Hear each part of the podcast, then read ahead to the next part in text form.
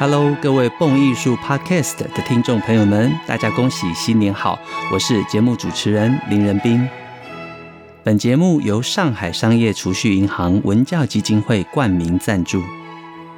今天是二零二一年三月一号，也是我们第一集节目首播，耶！欢呼一下，真是太开心了。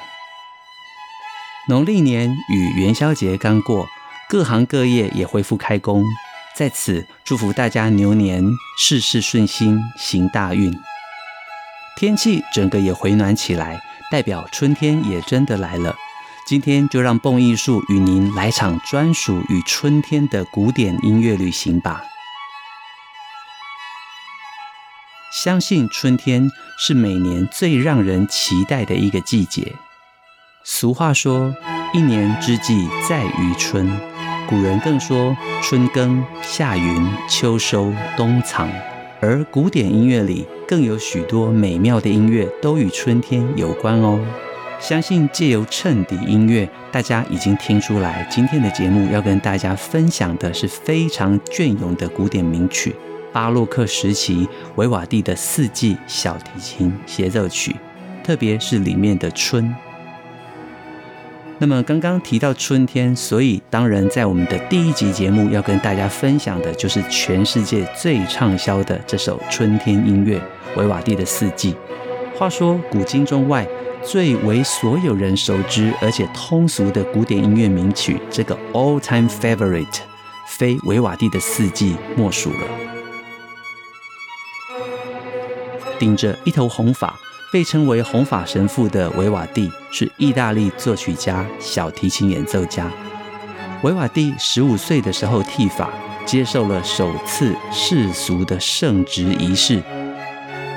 二十五岁时成为神父，在主持了一年多的追思弥撒之后，维瓦蒂选择放弃了神职工作，但是他依然保有神父的地位。后来，维瓦蒂成为了教师与作曲家，他更成为了威尼斯皮耶塔收养院女子乐团的弦乐老师，后来更成为了乐团指挥。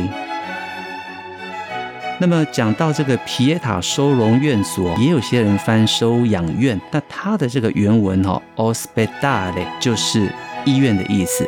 那本身它具备是修道院的功能，也是孤儿院，也是一所音乐学校。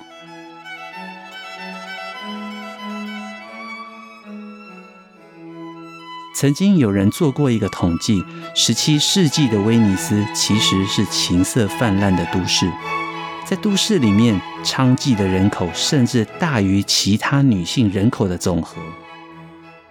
那么这个收养院，皮耶塔收养院，其实就是一个收养孤女的机构，在收养院里面聘请优秀的音乐家，教导所有的这些孤儿们音乐课程，好让他们未来具备谋生技能。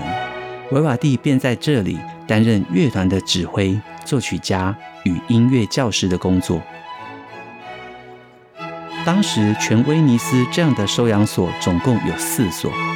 由于维瓦蒂的努力，皮耶塔收养院的乐团非常的受到欢迎。每当这个乐团发表的时候，总是吸引许多的观众前来领赏。维瓦蒂更曾带着乐团到欧洲各大都市旅行演出，他优美创新的曲风更是受到各界广大的回响，风靡了整个欧洲。前面有提到，维瓦蒂除了是作曲家之外，也擅长小提琴的演奏。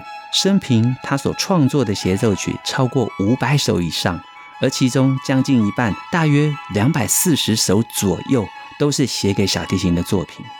那大家听到维瓦蒂创作了这么多首协奏曲，生平总共创作了六百首以上各式各样的作品，你知道吗？像现代音乐的作曲家 Stravinsky 史特拉汶斯基，他曾经还挖苦说，维瓦蒂只是把相同的协奏曲写了六百遍而已。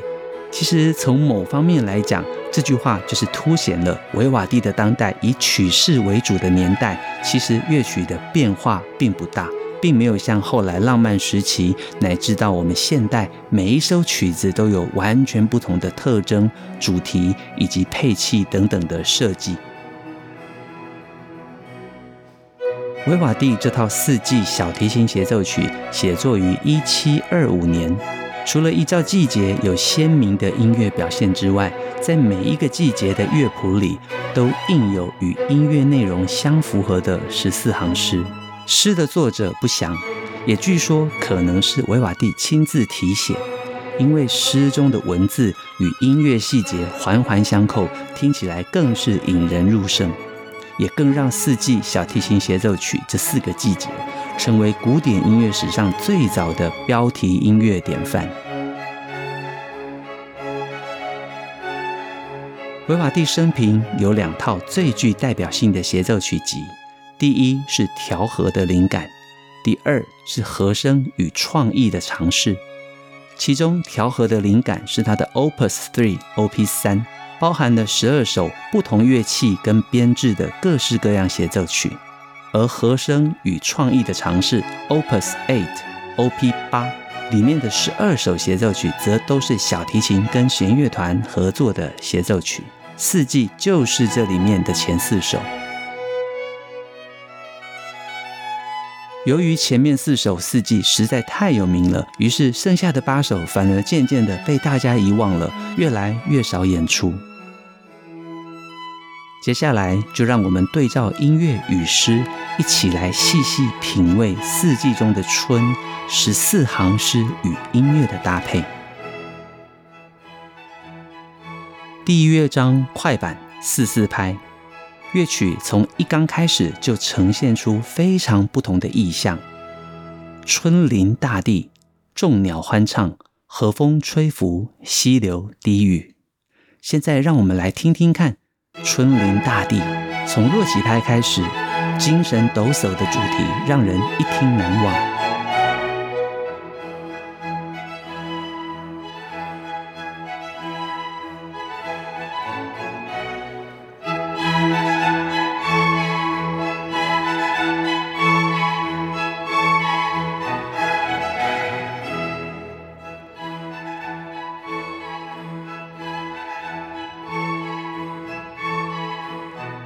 接着，这里是众鸟欢唱，许多的战音听起来就像鸟儿快乐的歌唱一样。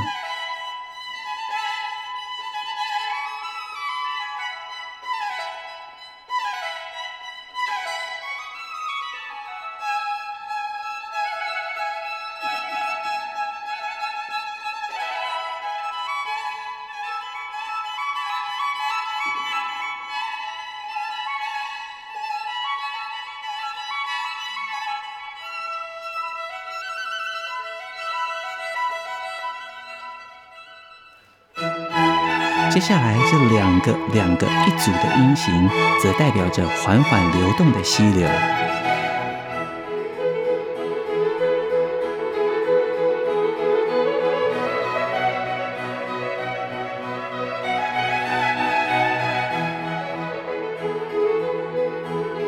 现在是和风吹拂。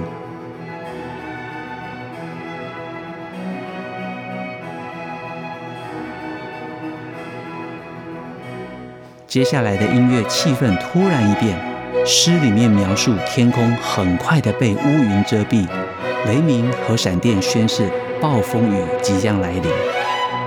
你听，暴风雨来了。这段音乐以非常快速的单拍六连音节奏，充分展示出独奏小提琴炫技的特性。如果大家仔细读谱的话，会看得出来，维瓦蒂他是以半拍三连音的密集记谱，搭配不同的 articulation，让独奏小提琴的超技演奏来描绘大自然里面的雷鸣与闪电。在这段精彩的暴风雨与闪电旋律过后，接着风雨过境，鸟语花香，鸟儿们再次以抒情的歌声唱起了美妙的旋律。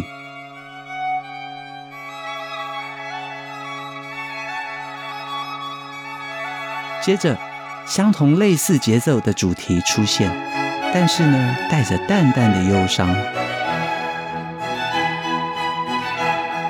暴风雨过后春天的气氛逐渐回温。在这边出现了独奏小提琴更多的音阶变化以及接近两声部层次的表现。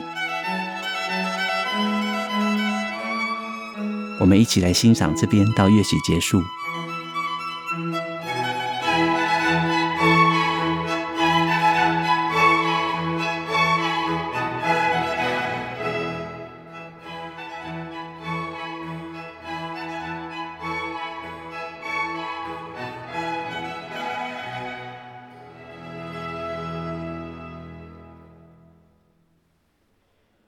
接下来，让我们来欣赏第二乐章，它是一个 Largo 广板三四拍。这个乐章描述着芳草鲜美的草原上，枝叶沙沙作响，喃喃低语。牧羊人安详地打着盹，脚旁睡着夏日的懒惰小狗。我们可以听到曲子刚开始的时候，乐团就以半拍为主的附点节奏，描绘出规律的树梢跟风吹的声音，梆吧啷吧啷这种附点的节奏，哒啷哒啷。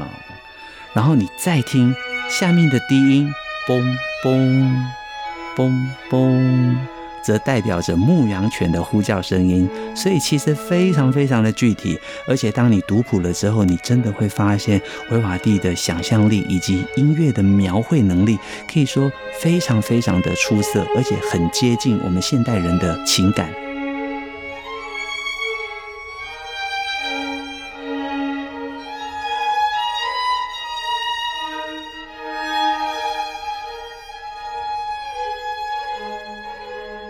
整个主旋律就如同牧羊人的安享睡眠，以及整个音乐设定的场景一般，听起来非常舒适而且悠闲。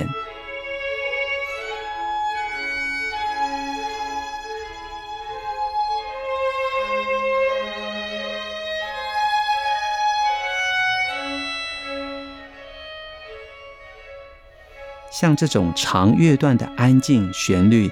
搭配着特殊节奏设计，更是维瓦蒂慢板里面经常出现的一大特色。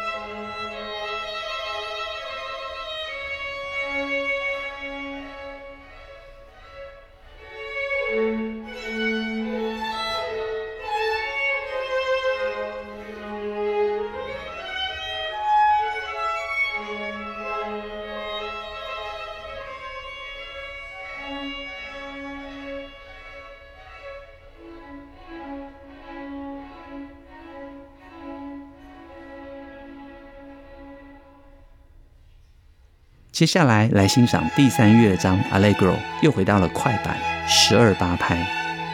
这个乐章的标题原文写着 Danza Pastorale，翻译起来就是田园风格的舞曲。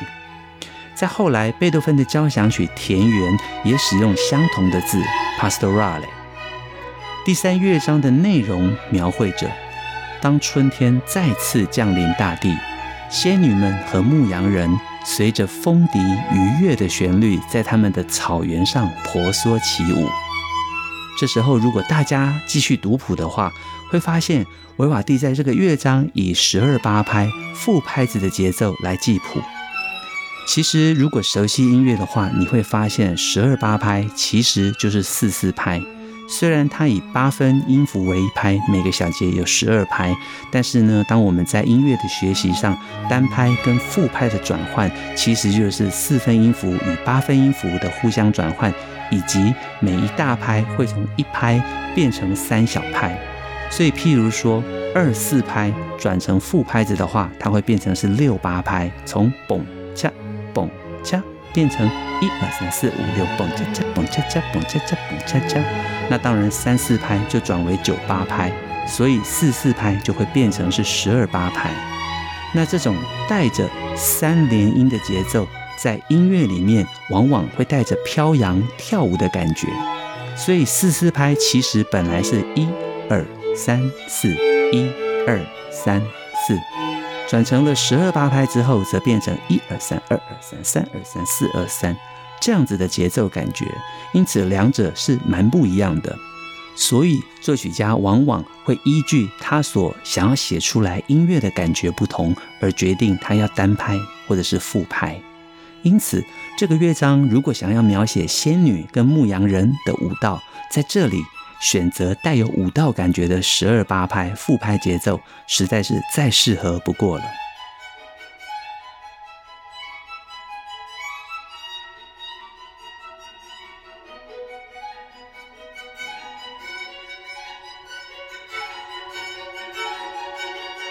我们也可以在音乐里面听到比较具有动感的第一主题旋律，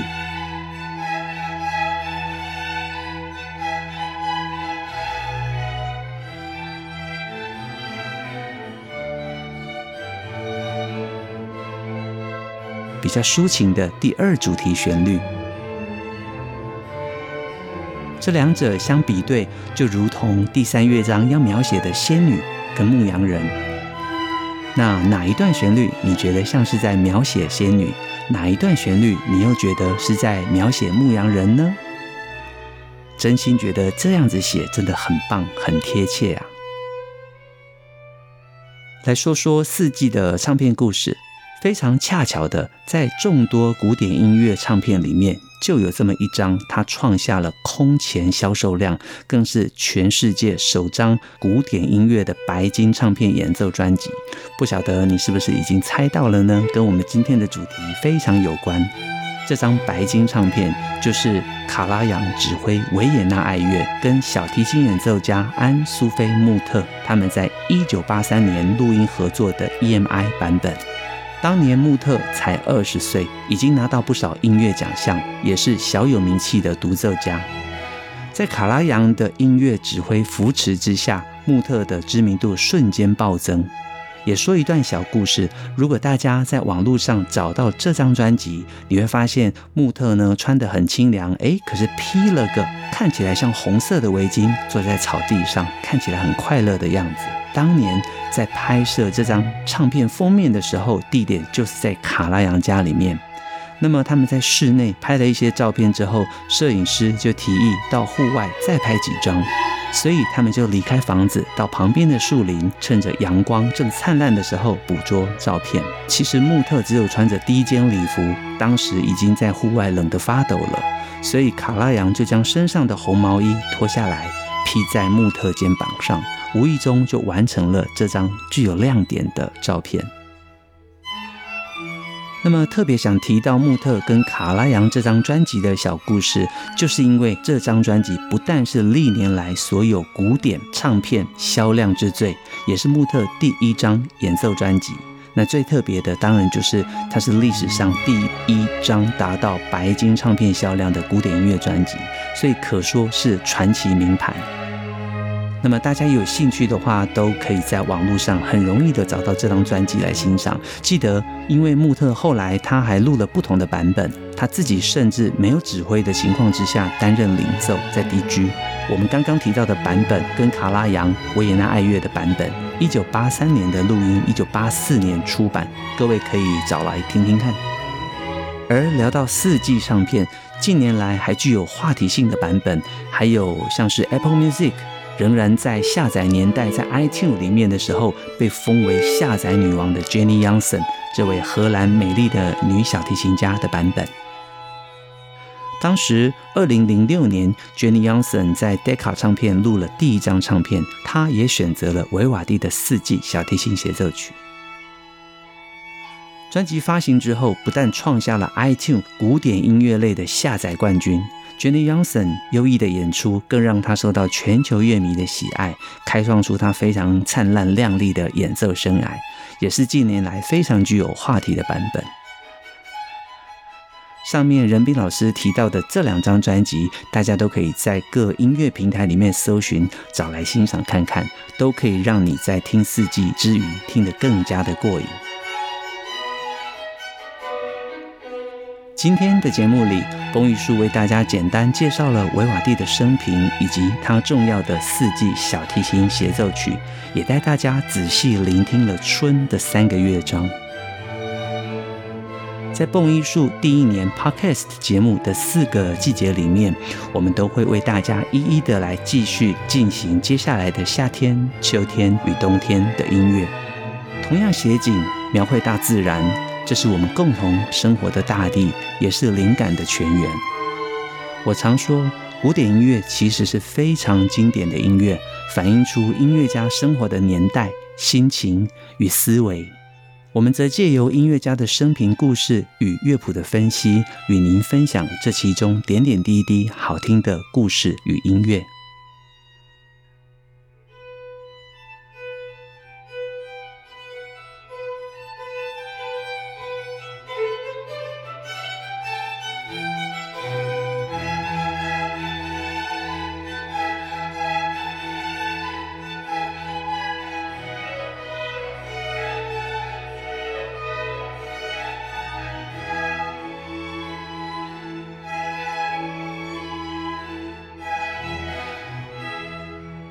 想跟大家分享另外一段春暖花开的赏花音乐。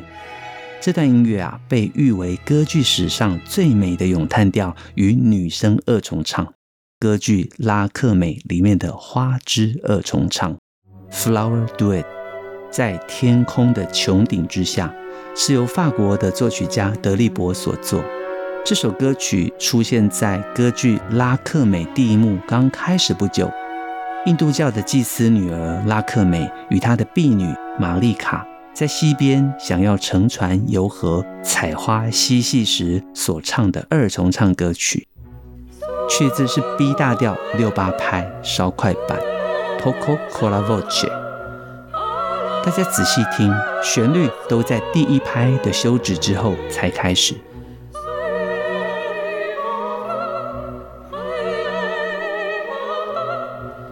为多了休止符的等待，再加上 poco c o l a v o c e 所以演唱者往往需要带着更多浓浓的音色感觉。或许加上一点点时间流动感，不需要太过于过度精确，仿佛沉浸在这美妙的时空环境里，享受着歌曲世界里面的鸟语花香。而这段歌词以流动的音乐带出了青春少女的自然美。徜徉在充满春天花朵的自然环境中，略显慵懒，流连在河岸水畔。